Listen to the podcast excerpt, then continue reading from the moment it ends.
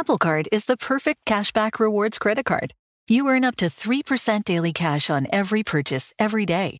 That's 3% on your favorite products at Apple, 2% on all other Apple Card with Apple Pay purchases, and 1% on anything you buy with your titanium Apple Card or virtual card number. Visit apple.co slash card calculator to see how much you can earn. Apple Card issued by Goldman Sachs Bank USA, Salt Lake City branch, subject to credit approval. Terms apply. The most innovative companies are going further with T Mobile for Business. The PGA of America is helping lower scores and elevate fan experiences with AI coaching tools and 5G connected cameras. AAA is getting more drivers back on the road fast with location telematics. And the Las Vegas Grand Prix is powering race day operations with 5G connectivity, giving fans an experience at the speed they deserve. This is accelerating innovation with T-Mobile for Business. Take your business further at t-mobile.com/now. This episode is brought to you by Choiceology, an original podcast from Charles Schwab, hosted by the amazing Katie Milkman, behavioral scientist and author of the best-selling book How to Change. Choiceology is a show about the psychology and economics behind our decisions. You can hear true stories from Nobel laureates, authors, historians, athletes, and more about why we do the things we do.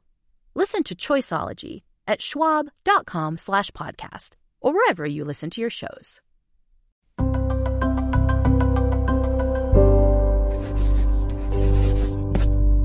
Pushkin.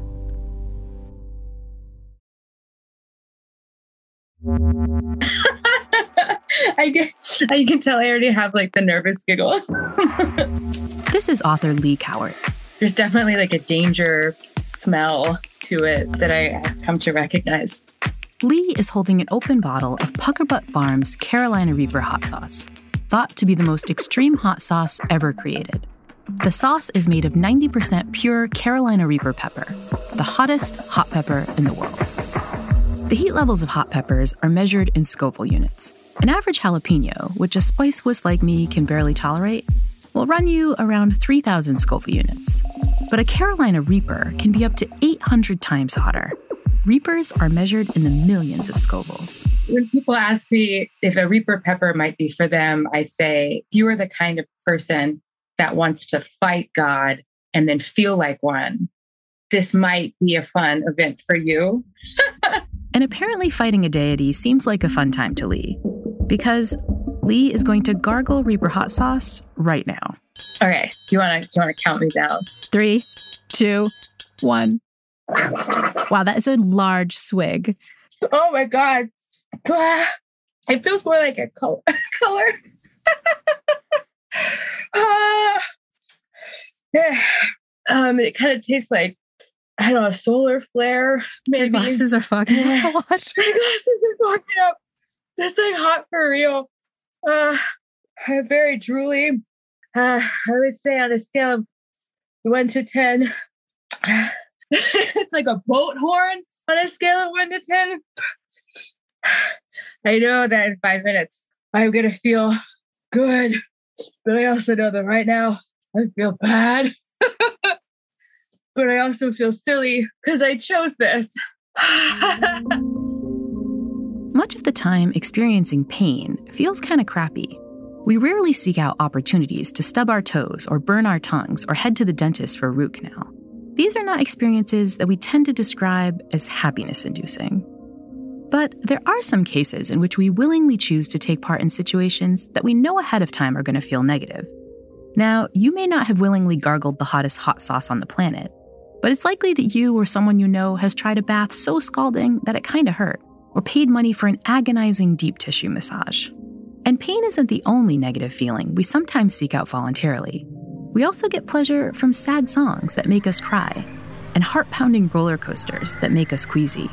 We actually enjoy watching scary slasher films and visiting terrifying haunted houses. How can emotions like fear or sadness or pain become something we choose to experience? Why do painful feelings sometimes make us happier? The answer involves two of my favorite cognitive quirks, ones that are fundamental parts of being human. We're going to take a deep dive into these biases of the mind and learn how they can help us get a big happiness boost from pain, fear, and anguish. And I'll also let you in on the secret of throwing a kick ass movie party. Our minds are constantly telling us what to do to be happy. But what if our minds are wrong? What if our minds are lying to us, leading us away from what will really make us happy? The good news is that understanding the science of the mind can point us all back in the right direction. You're listening to The Happiness Lab with Dr. Laurie Santos.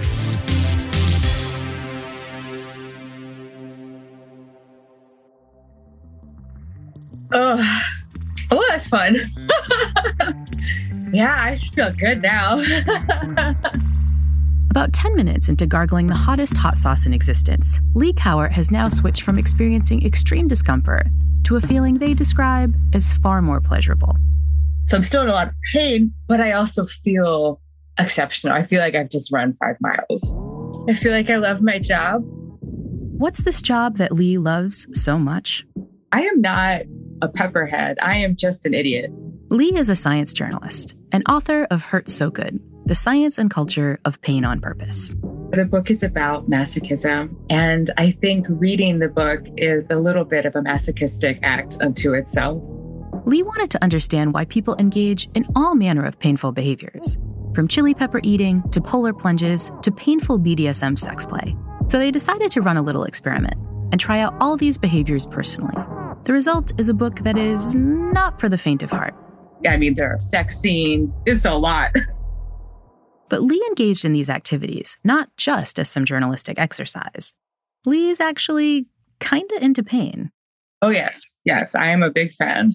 And that was really interesting to me. Like, why do we like pain sometimes? What are we getting out of it?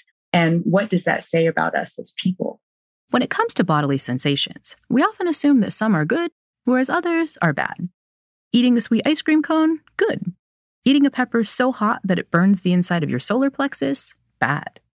But the science shows that whether a given experience winds up feeling good or bad is much more complicated. It's based on memory, it's based on where you are. Are you expecting it? Are you safe? Do you want this? Are you aroused? All of these factors come together and you get a fresh sensory experience every time. And Leigh is quick to point out that there is one necessary factor for any sensation to feel good. Pain on purpose requires consent. You have to be able to opt into it and opt out. But why would we willingly opt into experiencing pain and other negative emotions? Why does pain sometimes make us happier? The first reason involves how pain works biologically. Experiencing physical harm quite literally drugs us up. You know, what we call endorphins is short for endogenous morphine. Whenever we get hurt, our body releases natural opiates, akin to morphine, Oxycontin, and heroin. Natural versions of these chemicals quickly flood our brain and bind to neural receptors that would normally make us experience a negative sensation. And just like taking a hit of actual heroin, our natural endorphins make us feel very good pretty quickly. But endorphins are only the first of our body's two biological systems for soothing us when we get hurt. We also get a bong hit from pain because the endorphin system works alongside another set of analgesics known as the endocannabinoid system. It's just kind of like the weed version in layman's terms. These two inner painkiller systems mean that we experience a literal high whenever we're in pain. But there's also a second reason that chosen pain can feel good. Pain can be a shortcut to a happiness inducing practice that we talk about a lot on this podcast mindfulness. There's tons of evidence suggesting that being in the present moment feels great. And at least one nice thing about anguish is that it's cognitively all consuming. It is very, very hard to think about your grocery list when your whole face is on fire. I mean, that is such a draw for me personally. I have one of those just like hamster wheel brains there's just like 40 hamsters up there and none of them are cooperating. So for me, the quiet of one thought in the brain is something that I chase. And masochism is absolutely a shortcut to that piece. But there's a third reason that pain and other negative sensations feel good. Bad feelings create a pleasing contrast effect. Brief moments of anguish or fear allow us to go from a sucky state to a much nicer baseline state. And the contrast between these two sensations makes our status quo, our norm, which probably seemed boring or unremarkable before, now feel like absolute heaven. Negative states also induce pleasure because they make us feel kind of badass. When our body senses danger or incoming pain, our usual response is to get the heck away from whatever situation we're in. When we push through fear and pain, we can get a sort of mind over matter hit of pride. Watch a bunny that gets away from a hawk, right? They bounce away. There's a discharge, there's a celebration. The badass feeling that comes from making it through something awful is one reason Leigh has long been drawn to voluntary suffering. I like to push it. I like to see how much I can take. I definitely have a resilience fetish. But it's worth noting that the positive hit we can get from chosen pain doesn't require putting ourselves in actual physical danger. We just need to do something that our brain will falsely interpret as perilous. It's what the psychologist Paul Rozin christened benign masochism. Benign masochism is a mental trick in which our brain's natural danger systems get fooled by harmless stuff that mimics what we might experience if we went through a real physical ordeal. Benign masochism allows us to get all the psychological benefits that come from bodily harm without the bodily harm, which is pretty cool. But a word of warning benign masochism isn't something to be entered into lightly. You don't want to embark on an experience that's too painfully intense or that is genuinely dangerous. Take chili eating, for example. You may have noticed that Leigh chose to gargle rather than swallow that Carolina Reaper hot sauce. It is a different animal if you swallow them. Leigh made that rookie mistake early on in their chili tasting experiments and their digestive system paid the price. Oh, it was awful. I was like nude on a bathroom floor, weeping and just chastising myself. Why did you do this? You know, honestly, it felt like labor. And you do have all of those TRPV1 receptors in your anus. So you're going to have the Reaper Pepper experience in your own little ring of fire. I actually I spend a lot of time trying to warn people about it. like, just so you know, this is a very possible outcome. For a hypochondriac like me, this felt like a deal breaker. I'll definitely leave the hot sauce tasting to Leigh. So, what if you're curious about the emotional benefits of negative experiences, but you're a huge wuss? What if you'd like to get the mindfulness that a Carolina Reaper provides, but you've got a sensitive constitution? Well, I'll tell you when the Happiness Lab returns in a moment. Apple Card is the perfect cashback rewards credit card. You earn up to 3% daily cash on every purchase every day. That's 3% on your favorite products at Apple, 2% on all other Apple Card with Apple Pay purchases, and 1% on anything you buy with your titanium Apple Card or virtual card number. Visit apple.co slash card calculator to see how much you can earn. Apple Card issued by Goldman Sachs Bank USA, Salt Lake City branch, subject to credit approval. Terms apply. The most innovative companies are going further with T Mobile for Business. The PGA of America is helping lower scores and elevate fan experiences with AI coaching tools and 5G connected cameras. AAA is getting more drivers back on the road fast with location telematics. And the Las Vegas Grand Prix is powering race day operations with 5G connectivity, giving fans an experience at the speed they deserve. This is accelerating innovation with T Mobile for Business. Take your business further at tmobile.com slash now. I'm Rachel Martin. After hosting Morning Edition for years, I know that the news can wear you down. So we made a new podcast called Wild Card, where a special deck of cards and a whole bunch of fascinating guests help us sort out what makes life meaningful. It's part game show, part existential deep dive, and it is seriously fun.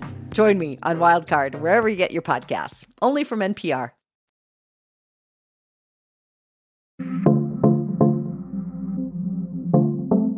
If you want to live a rich, fun life, there's a whole lot of emotions to play with, and they aren't necessarily what you think they are.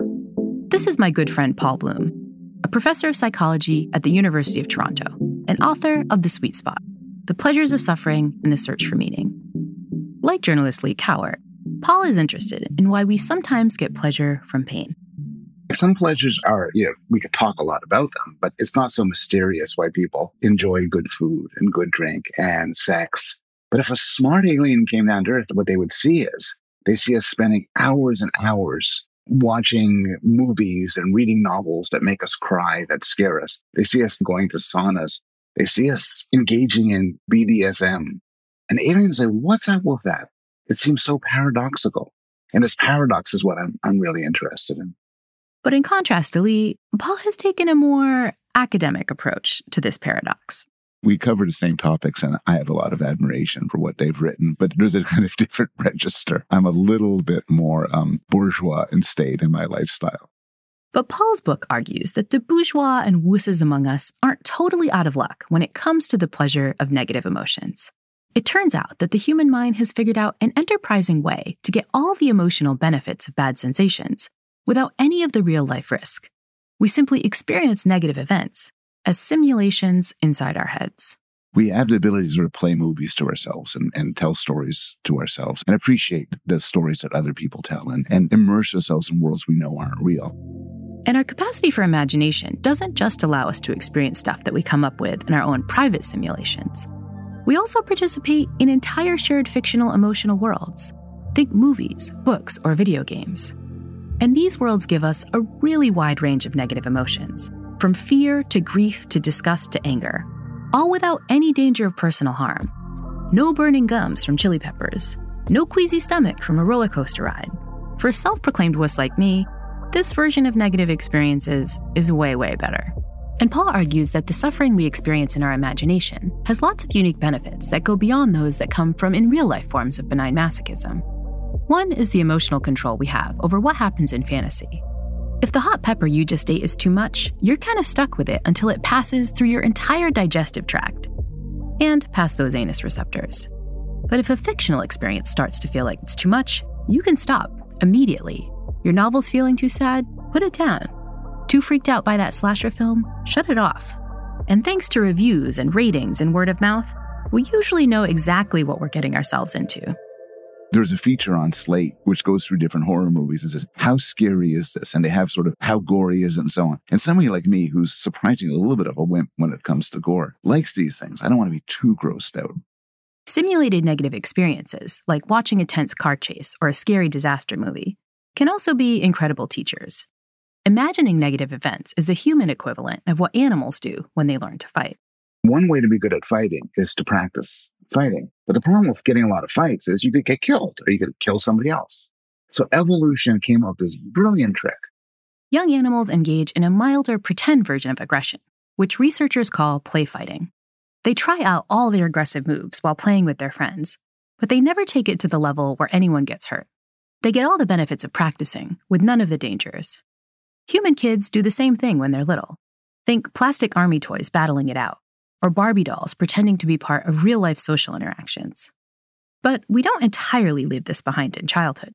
Adults do this in their own heads. I think what a lot of imaginative play is, particularly the sort of more negative stuff we're talking about, is a form of planning and preparation and practice for the future. Paul uses the analogy of learning how to fly a plane. The best way to become a good pilot is to guide a real plane through lots of real world situations of varying difficulty. But it's extremely dangerous, so we've invented flight simulators.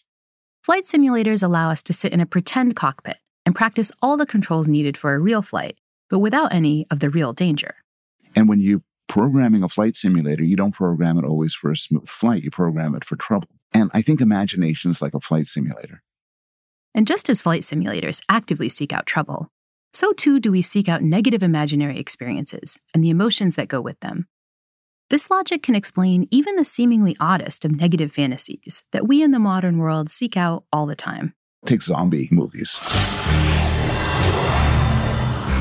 Do we like zombie movies because we have to prepare for the zombie apocalypse? And that sounds stupid. But Anybody who's seen zombie movies knows that the real danger in these movies isn't the zombies. Zombie movies are just a very imaginative recreation of what happens when the world goes to hell. The real dangers in zombie movies are always other people. And so we enjoy these things in the same way kids enjoy play fighting because it's kind of aversive, but it's good stuff to get good at. But the fact that our minds get so much pleasure from fictional worlds like these also poses a bit of a cognitive puzzle. It makes sense that our brains fall for in real life forms of benign masochism. That the pain of a hot chili pepper or the fear of a racing roller coaster fools our minds into thinking that we're in danger. But how do we fall for situations that we know are completely fake? Things like novels and movies and video games.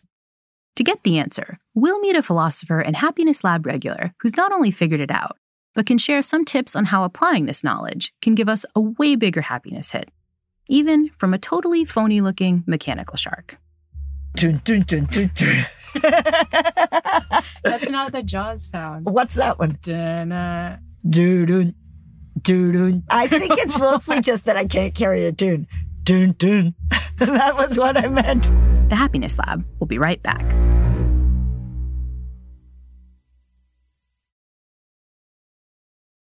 Small business owners, this one's for you. Chase for Business and iHeart bring you a new podcast series called The Unshakables. This one of a kind series will shine the spotlight on small business owners like you who faced a do or die moment that ultimately made their business what it is today. Join hosts Ben Walter, CEO of Chase for Business, and Tanya Nebo, a lawyer and business consultant, on these storytelling journeys of trials, tribulations, and triumphs that hinged on a single event, a split second decision, or even a stroke of luck. Whether the story is about a warehouse going up in flames or a former partner stealing a whole roster of clients, each episode will showcase the grit, determination, and resourcefulness a small business owner needed to turn a pivotal situation into a springboard for success. Listen to the Unshakables now and learn more at chase.com slash business slash podcast. Chase, make more of what's yours. Chase mobile app is available for select mobile devices. Message and data rates may apply. JP Morgan Chase Bank NA member FDIC. Copyright 2024 JP Morgan Chase and Company. The most innovative companies are going further with T-Mobile for Business. The PGA of America is helping lower scores and elevate fan experiences with AI coaching tools and 5G connected cameras. AAA is getting more drivers back on the road fast with location telematics.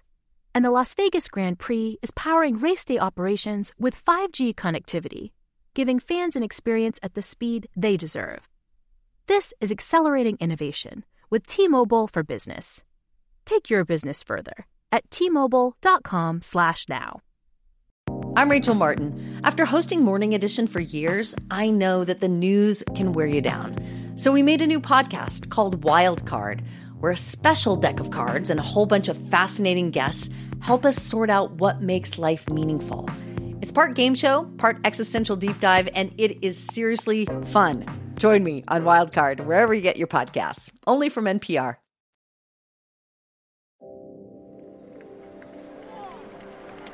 It's July 2021, Tokyo, Japan, and the Summer Olympics are finally underway. Today's matchup the U.S. women's soccer team is taking on their rival Sweden. Dear fans, the Olympic announcer booms. Welcome to the Tokyo Stadium. The announcer introduces the two teams as the players take the field. The hype music begins to play, and the crowd goes wild. Or perhaps more accurately, what sounded like a crowd goes wild. The Olympic athletes who heard that roar were hearing a recording. There was no one else in the stadium with them. The Tokyo Games had already been delayed by a year because of COVID 19. But with infections still surging in the summer of 2021, no spectators were allowed into the venues. But the organizers still wanted to bring the vibe of the world to the stadium, as they put it. So they commissioned a virtual soundscape experience for their athletes. They piped the sounds of a screaming crowd into the empty stadium. Audio engineers spent three months clipping together screams and applause from past Olympics in Rio and London.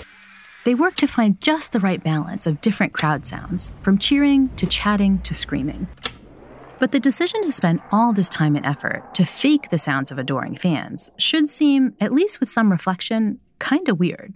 So you're an athlete, which means you're super sensitive to the reality of the environment around you. They knew that the stadium was empty. They knew it was the middle of COVID. They knew they were the only ones in this place, that there wasn't an audience of tens of thousands of people.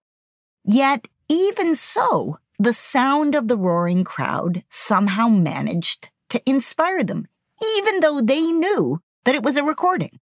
This is my good friend and colleague, the Yale philosopher Tamar Gendler. Tamar's philosophical work has explored cases like these situations in which pretend things, like the roar of a recorded crowd, affect how we feel and behave. It's really funny to think that you can simultaneously know that something is fake and respond to it as if it were real. But when you start to realize that that's a possibility, you realize that it happens all the time. Take horror movies. The last time you sat down with your popcorn in a dark movie theater, You definitely knew that the 2D images of zombies and monster attacks you saw on screen were fake. But you nonetheless responded as if that thing, kind of, were really happening, even though you knew that it wasn't. And that happens all the time. Think about how you cry during movies, how you laugh during movies. You know that those things aren't happening. And even as you know those things aren't happening, you respond as if they were. So the thing that was going on with the athletes actually turns out to be a really common experience in our interactions with fiction. And that common experience stems from the second cognitive quirk I wanted to explore in this episode, which is that, surprisingly, our minds seem to work on two different and completely separate tracks when it comes to processing information. The first track, the belief track, is pretty rational. The belief track can say, yeah, I know it sounds like there's a crowd screaming, but the seats are empty, and therefore I believe that no one is in the stadium. Beliefs go and take into consideration the full array of information. So they might say, Oh, I'm sad, but in fact, that was just a fictional character. I don't believe that somebody I love has died. I've just read a book in which that happened. But we also have a second track that Tamar christened the alief track. The A in alief stands for automatic, affective, and ancient. Our alief track is a much more primitive system. Our A leaves just assume whatever sensory information you happen to be experiencing reflects the real world thing that that sensory experience is normally associated with. They just give a quick response. They don't do a huge amount of processing, and they're very emotional. Ooh, scary music, scary sound, feels scared. The alief system is what allowed those Olympic athletes to get an emotional boost from crowd noise, even though they were totally aware that the stadium was empty. They knew it wasn't a real crowd of screaming fans. But they have a whole set of associations that got activated as the result of their hearing this sound that in all other circumstances is associated with genuinely being in that environment. So it wasn't so much as they got fooled as it was that they responded in the way they would have if it were real, even though they knew it wasn't real. But the coolest thing about this two track cognitive quirk is that the two tracks are totally separate your rational beliefs simply cannot interfere with your overly emotional aliefs. And if you start thinking about it, you realize that there's time after time after time where you have a belief that goes one way and an alief that goes another. Let's take horror movies again. When you watch a slasher flick in a plush seat in some suburban movie theater, your belief track knows that you're not going to get chainsawed to death by some fake monster.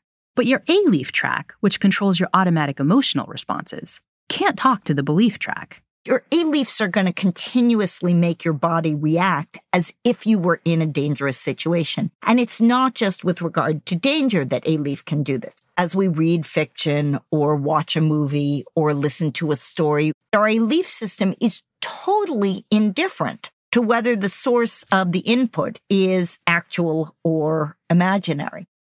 The quirk of having a mind that runs on two tracks means that we have an alief system that allows us to get benign masochism happiness benefits from all kinds of situations that our belief system knows are imaginary or totally fake. So these are safe spaces in which to experience really powerful emotions without having to have the actual world consequences. And one of the really amazing things is that we can playfully engage with the multiplicity in our mind. So we can simultaneously be sitting comfortably on a sofa and physically believe ourselves to be completely safe and then indulge imaginatively these more primitive parts of our system. We can also carefully tailor the way our A leaf track reacts adjusting it up or down depending on the degree of emotions we'd most enjoy experiencing. For example, Tamar, like me, isn't a fan of intense negative emotions. I'm a total scaredy cat. Which means that she wants to indulge in negative emotions like fear, but she only wants a teeny dose. So when I watch a horror movie, I actually tend to keep the light on in the room and make the screen quite small so that even as I'm indulging the alief, I have lots of belief pushing in the opposite direction in the background. And that is a tactic you can use if you're somebody who's hypersensitive to the ways in which imaginative emotion affects you. But of course, if your friends who are not wusses and kind of into horror movies are coming over, and you want to give them the happiness boost that comes with a particularly epic scare. That also means that if we understand our aliefs the right way, we can do the opposite, which is we can make something really, really scary, right? We could make something unbelievably scary if we know, if, for example, we take away almost all of the clues that make you realize there's a differentiation between your automatic response to what seems to be the case and what is actually the case, we can make something really, really scary. Which got me thinking what if instead of just hosting the usual scary movie party for my friends, what if I decided to up the benign masochism alief stakes a bit? What if I put my horror movie loving friends into a fully immersive real world situation that activated every single one of their senses to fully and completely wig out their alief track. And so Laurie's epic extreme alief movie experience was born, or what I like to call more simply, Jaws in the pool. Instead of inviting my friends to watch that classic shark film on a couch in my living room, I forced each friend to watch Jaws in my friend Hetty's backyard on a big screen at night as they sat in an inflatable inner tube floating in Hetty's pool. Dark, wet, legs dangling helplessly in the water. So I threw my jaws in the pool party for my birthday, and as predicted, it was epic. A huge, terrifying, benign masochism benefit filled success.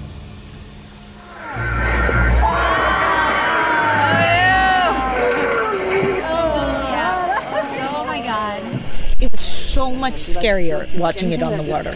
Even though many of my friends had seen the movie before, their experience with Jaws in the pool was way, way more intense. The added to the experience, like you really can't see through the water that well at night, and we're in it. My friends agreed that those big on screen shark teeth seem way more dangerous when your toes are submerged in a dark pool of water. I had my legs in the water, and every time the shark came, I pulled them out. Bumping up our alief track to epic levels made the normal negative experience of Jaws way, way more fun. And there's an important lesson there. Using the quirks of our mind to hack our negative experiences can give us a lot more joy and happiness. Human emotional life is complicated. We often get more pleasure from seemingly yucky sensations like fear or pain or sadness than we might expect. And that means that it's a good happiness practice to play with your negative emotions a bit, to safely test out feelings of anguish or grief or terror. For some thrill seekers, this might include chasing the unique emotional high of a Carolina Reaper pepper. Oh, that's fun. but for the wusses among us, there's our alief track, which allows us to get pleasure without any real pain from completely imagined negative experiences. So, how will you, as Tamar Gendler put it, playfully engage with the multiplicity of your own mind? What new benign pains or imagined situations or scary fictional worlds will you try out to get the happiness perks that come from experiencing a more complete range of human emotions? Personally, I highly recommend experiences that involve extreme fear and swimming pools and inflatable sharks, if at all possible. But you know, to each his own. I hope you'll return soon for another episode of the Happiness Lab. Until next time, stay safe, stay scared and stay happy.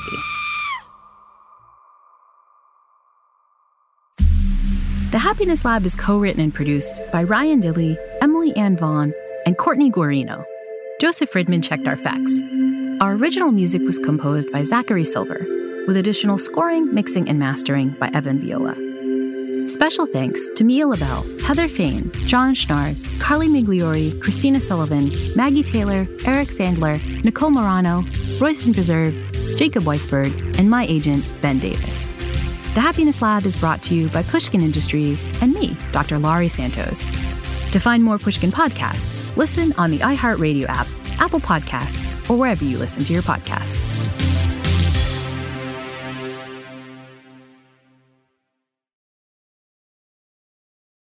I'm Rachel Martin. After hosting Morning Edition for years, I know that the news can wear you down.